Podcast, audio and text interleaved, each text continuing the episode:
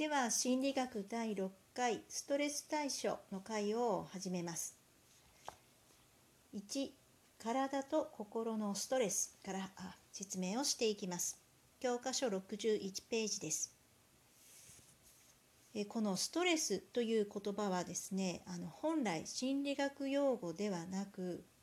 物理学用語でした。物理学では歪み歪みを意味します。ノートにもイラストが書いてありますがこのストレスの状態を表しています。ゴムボールを手で握りますと形がぐにゃっと変わりますね、えこれがストレスがかかった状態です。でこのストレスの考え方をセリエは人間の体に適用をしました。セリエはストレスを次のように定義しています。環境からの刺激負荷によって引き起こされる生体に生じる生物学的歪みとこれに対する反応です。少々長めな定義なんですがしかしこれは皆さんにもこれまで経験があったことではないかと思います。例えば試験前で胃が痛いといったことはなかったでしょうかこれはですね試験という環境からの刺激負荷が加わったことによってその試験に対応するために体内で保たれていた恒常性が崩れるわけですね。でこの場合には自律神経が活動を活発化します。でその自分の身体状態を高めることによって試験に備えようとするわけですがその恒常性の崩れ普段一定の調子を保っているのにそれが崩れることによって、え、あの胃酸が過剰に分泌されるでその胃酸に痛められて胃が痛いとなるわけですね。まあ、ですからその恒常性が崩れること自体は刺激負荷に対応するために必要なことではあるんですけれども、まあ、それによってさまざまな身体症状が起きてしまうとこのようにセリエは考えました。で特にストレスを引き起こす要因をストレッサーと呼びます。このストレッサーには物理的なもの科学的化学的なもの心理的なものが含まれます。私たちが普段の生活で、えー、ストレス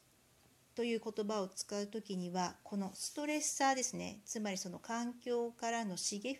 刺激負荷のことに対しても使うんですが厳密には別なんです。ストレッサーによって引き起こされるものがストレスなわけですね。セリエがこの説を唱えたのは1900年入って半ば頃ですかね。で当時の医学界はですねステリアの理論が提案されて大変こう衝撃を受けたわけです。というのもそれまで医学界では疾患病気というのは細菌やウイルスによって引き起こされるものだと考えられてきました。それがあの病気とは直接結びつかない要因によって私たちがその身体の疾患を発生させるんだという全くそれまでにない見方を提示したわけですからそのいかにセリエの学説が当時に衝撃的だったかはお分かりかと思います。そして今ではですねあのストレスあの一般的なあ身体症状として受け入れられています。まあ、ですからあの原因がはっきりしない身体症状はストレスのせいですかねなんて言ってストレスのあの責任にされることが非常に多いんですけれどもそれもかつては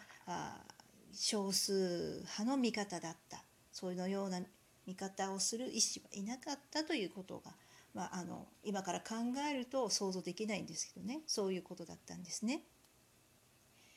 で教科書62ページ目に移りましてではあストレスを引き起こすような環境からの刺激不可となるもの特にその社会的な要因つまり日常的に暮らしていて体験するような要因にはどのようなものがあるかを説明していきます。でこれについてはこの授業の最初に皆さんに考えてみようのワークを行っていただきました。その1が該当します。ワークその1に書いてある出来事のリストはですねストレスを引き起こすとされるものです。で1番から見ていきますと配偶者の死。今右横に評価点と表示ありますがこれ一旦置いておきますね。で2番目離婚3番目夫婦別居とあのこのリストに並んでるのを見るだけでああこれは確かに環境からの刺激負荷なるよなというものが並んでいます。で以下4東国東国は一般的にそれほど頻繁には体験しないことなんですけれどもこれアメリカの研究なんですがこれなんですかね？あの少なからずあるんでしょうか？まあでも東国その自分が悪いとしたとしても刑に処されるというのは、ストレスがかかるということですね。5番目近親者の死。6番目本人の怪我や病気。ああこれも分かります。が7番目を見てください。結婚とありますあれと思いますよねあの結婚は一般的には喜ばしい出来事であってその身体疾患を引き起こすようなあ性質のものではないと考えるのが自然ではありますがしかしこの結婚もですね、えストレスを引き起こす要因になります。他同様に9夫婦の和解であったり12妊娠であったり14新しい家族メンバーの加入であったり等々ですねあの喜ばしい出来事もこのリストの中には多数含まれています。つまりあの一般的には望ましくないその出来事を体験したくないというような否定的な出来事とその対象にある喜ばしい出来事ですね体験したら嬉しい幸せになるような出来事このどちらもストレッサーになるということです。でこのようにですね喜ばしい出来事もストレッサーになるのはなぜかと言いますとこれは環境の変化を伴うためです。例えば結婚ですけれども結婚をするとそれまで、えー、一人暮らしまたは実家で暮らしていたのが同居になるわけですね。でその生涯の伴侶といえども、まあ、それまでの生活習慣とは違う人間ですからあの自分にとっては新しい環境になるわけですね。でその結婚生活という新しい環境になれればならないというのでその新しい環境になれるということがストレッサーになるわけです。ですから先ほどのリストを見てみますと27本人の進学または卒業が載っています。ですからですね1年生の皆さんも環境の変化を伴った人がほとんどではないかと思います。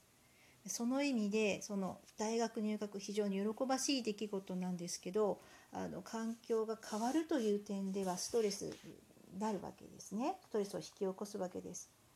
まあ、同様にですね例えば昇進といったことも環境変わりますから昇進をきっかけにですねあの心身の体調を崩す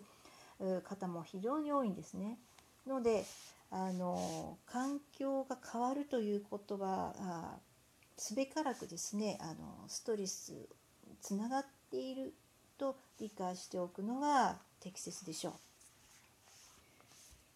でさらにですね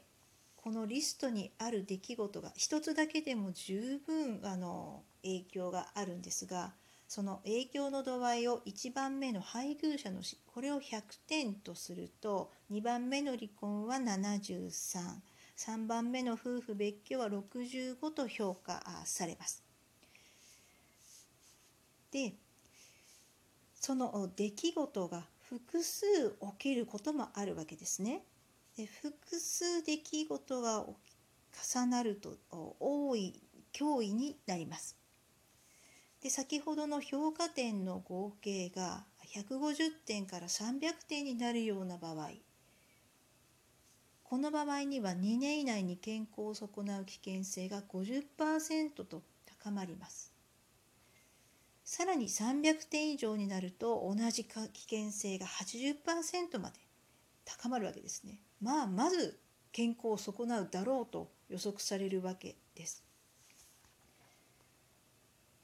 まあ、これはですねあの自分が対応できる事柄には上限があるということですよね。一つの出来事であれば十分対応できるんだけれどもそれが複数あると自分の余力を普通に分けなくてはいけない。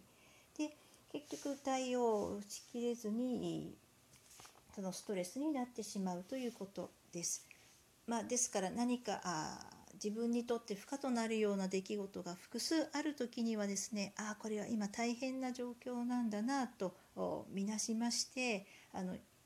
無理をしないということも大事ですね。では一旦説明を終わります。